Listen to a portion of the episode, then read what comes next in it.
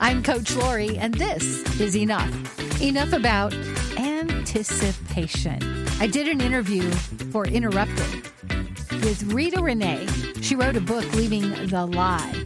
She talks about childhood abuse that led to other kinds of abuses and bad choices in her life. And as she has walked the recovery road, recognizing how important our self talk and our thoughts are when it comes to creating a new life, we want to go back to the familiar.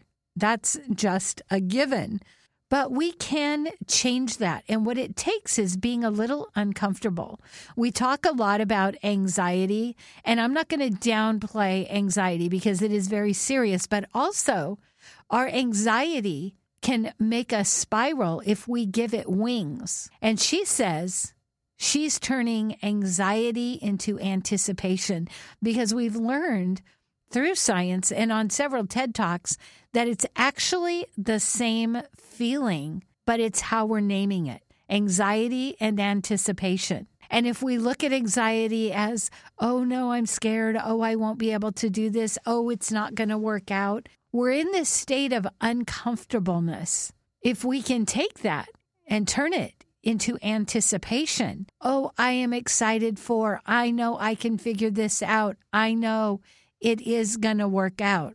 I posted this on a Facebook reel and somebody was really quick to say, Oh, you are not giving anxiety credit. You're acting like it's not a big deal.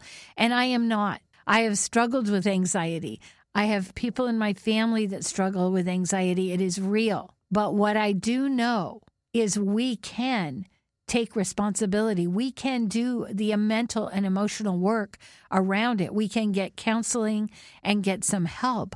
There is always an answer. And often our anxiety comes from childhood trauma. That doesn't mean we were abused, but there may have been things that happened. Maybe you were raised by a single mom and you didn't feel the security you longed for.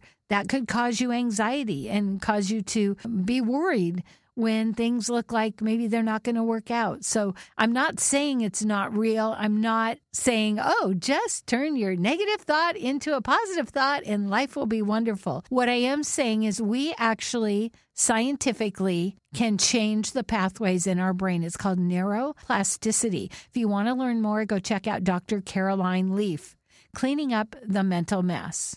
So it is a possibility. We can take that anxiety and we can sit with it and we can choose to turn it into anticipation, turn it into something that we're looking forward to rather than dreading. Now, there may be things in our life we are dreading, and that's a different story, but sometimes we have anxiety even about things that we might be looking forward to. But because we're not sure how we're going to react, we're not sure what's going to happen, we don't know what the outcome is going to be, we can get stuck in that loop of worry, even what they call foreboding joy, when you feel like, oh, I can't be happy because if I am, something bad is going to happen, the other shoe is going to drop. That's from Brene Brown. So when we look at these emotions, yes, they are real. Sometimes we need meds, but most of all, when we learn to look at them and we choose to make a new brain pathway, that we have the capability to not only look at them, process them, but actually change the pathways in our brain. Is it comfortable? No, it's very uncomfortable. And we want to go back to the familiar, which might be anxiety, but we can make anticipation the new familiar. Does it happen overnight? No. It takes work, but it is so worth it. Turning your anxiety into anticipation. I'm Coach Lori, and you are enough. Hey, if you've ever thought about doing a podcast, I am running a three day free challenge September 11 through 13th. If you would like to join in, click the link below. I would love to see you at the free three day podcasting challenge.